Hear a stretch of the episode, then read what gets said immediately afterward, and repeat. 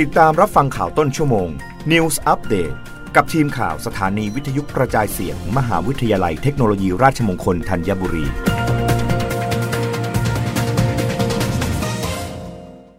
รับฟังข่าวต้นชั่วโมงโดยทีมข่าววิทยุราชมงคลธัญบุรีค่ะ กสทช และสมาคมโทรทัศน์ระบบดิจิตอลเปิดตัวระบบวัดเรตติ้งข้ามแพลตฟอร์มที่แรกในอาเซียน วัดเรตติ้งผู้ชมทั้งระบบทีวีเดิม ดิจิทัลแพลตฟอร์ม และการดูย้อนหลัง ศาสตราจารย์ ดรพิรงรองรามสูตร กรรมการกิจการกระจายเสียงกิจการโทรทัศน์ และกิจการโทรคมนาคมแห่งชาติ หรือกสทช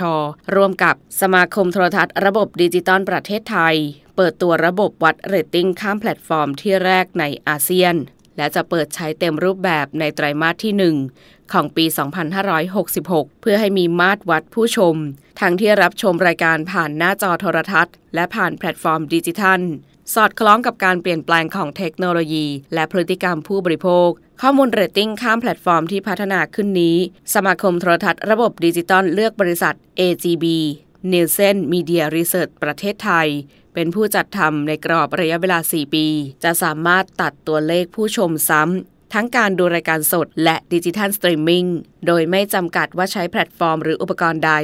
ซึ่งจะทำให้สถานีโทรทัศน์สามารถวางแผนกลยุทธ์ ในการดึงดูด และเพิ่มการมีส่วนร่วมของผู้ชมได้อย่างแม่นยำ นอกจากนี้จะทำให้นักการตลาดมีความเข้าใจพฤติกรรมผู้ชม ในทุกแพลตฟอร์ม และวางแผนการตลาดได้อย่างเหมาะสม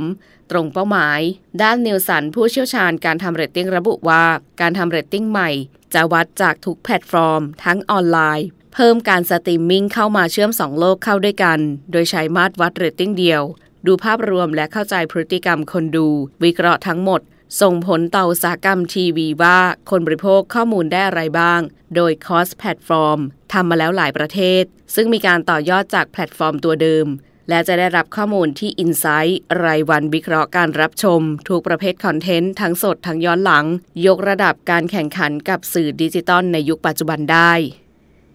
รับฟังข่าวครั้งต่อไปได้ในต้นชั่วโมงหน้ากับทีมข่าววิทยุ ราชมงคลธัญบุรีค่ะ รับฟังข่าวต้นชั่วโมง News Update ครั้งต่อไป กับทีมข่าวสถานีวิทยุกระจายเสียง มหาวิทยาลัยเทคโนโลยีราชมงคลธัญบุรี